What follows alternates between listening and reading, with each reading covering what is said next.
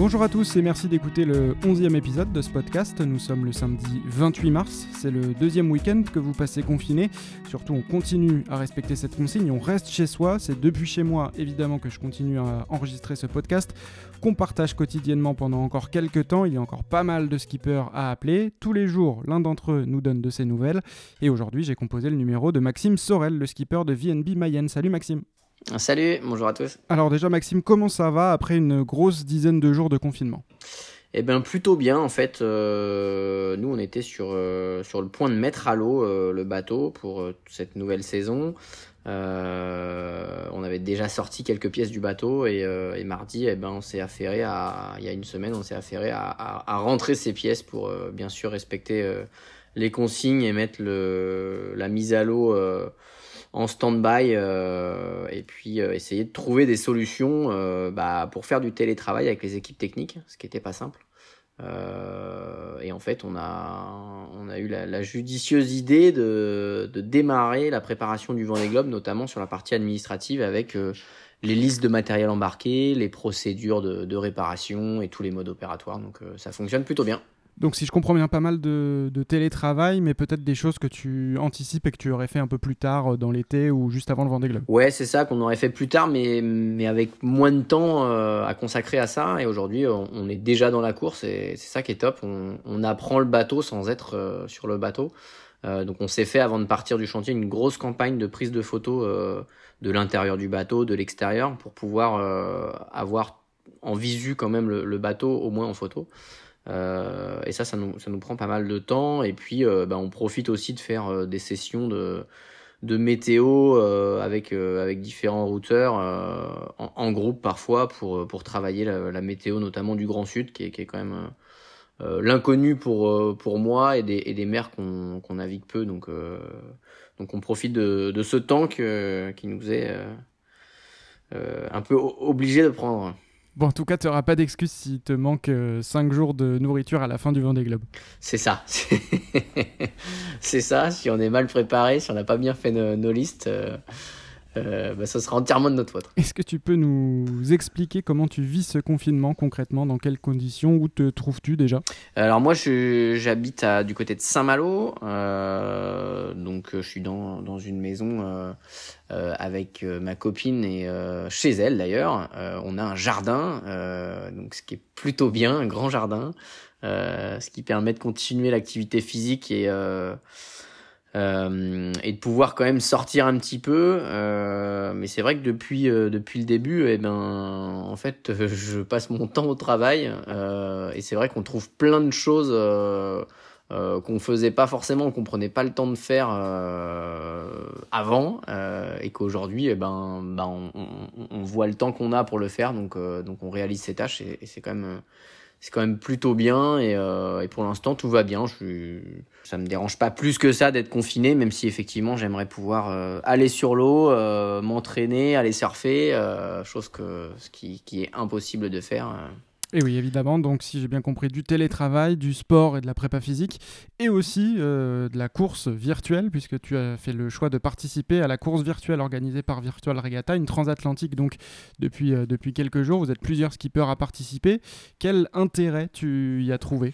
Euh, bah en fait, je trouvais ça sympa. Alors, c'est vrai qu'on a pas mal de gens, quand on, prend le départ des, des transats, ou, même à l'arrivée ou après les courses, qui bah, qui nous racontent un peu leur aventure qu'ils ont vécue en virtuel euh, en nous disant ouais, j'étais pas loin de toi ou du moins j'ai fini devant toi ou derrière et, euh, et je savais pas trop de quoi ils parlaient. Alors euh, euh si je, je, voyais bien de quoi il s'agissait mais j'en ai jamais fait. Donc c'était c'était ma, ma première. Donc là c'était vraiment l'occasion de le faire. Et puis alors je sais que que cette course euh, en fait soutient aussi une, cause, hein, euh, une association euh, en lien avec le soutien des, des soignants pour, pour le, le coronavirus. donc forcément c'est une, une belle action. Et puis ben, j'ai vu ça comme, un, comme une sorte d'entraînement parce que on travaille la météo là sur des sujets très concrets, le, le Vendée. Euh, mais là, c'était vraiment un exercice euh, à faire de pouvoir réaliser une transat en virtuel, faire à côté des, des, des, routages avec nos, nos, logiciels de navigation, donc ça permet de se remettre dedans. voilà, ça, ça permettait aussi de, de retravailler les modèles météo. Euh, voir un peu les, nouvelles fonctionnalités des, différents logiciels qu'on utilise. donc un vrai exercice. Presque grandeur nature. Ouais, presque grandeur nature, ouais, parce que c'est vrai que. Ça ça remplace pas une, une, vraie navigation évidemment, mais c'est quand même crédible. Ouais, tout à fait, c'est crédible. Et puis, euh, et puis il faut être dessus, euh, il faut se lever la nuit. Euh, moi, j'utilise pas les options pilote automatique là, qui, qui vire de bord tout seul, parce que parce que c'est pas ça. ça se passe pas comme ça en vrai.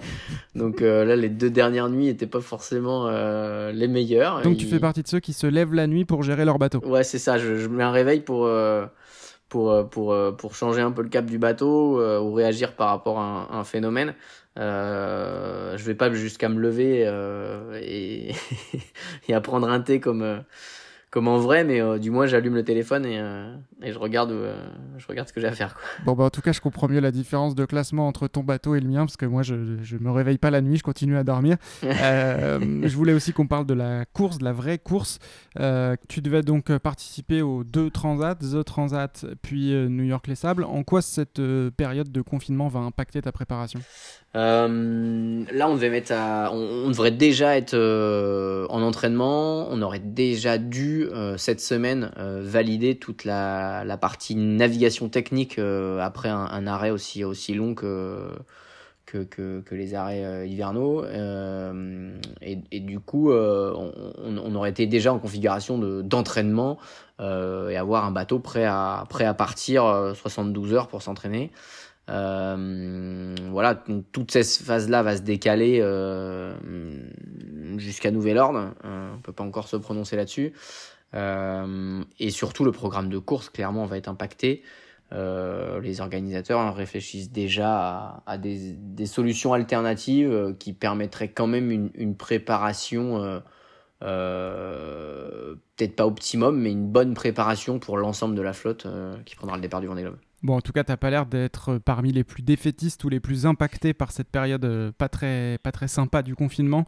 Euh, j'aime bien qu'on termine par un message positif. J'imagine que pour toi, c'est assez simple et que tu as encore euh, cette excitation très forte de participer à un premier Vendée Globe. Oui, bien sûr. Alors, c'est sûr que que oui, oui, la préparation est, est, impactée. En revanche, là aujourd'hui, on, on, prend de l'avance en quelque sorte sur, sur, sur le planning.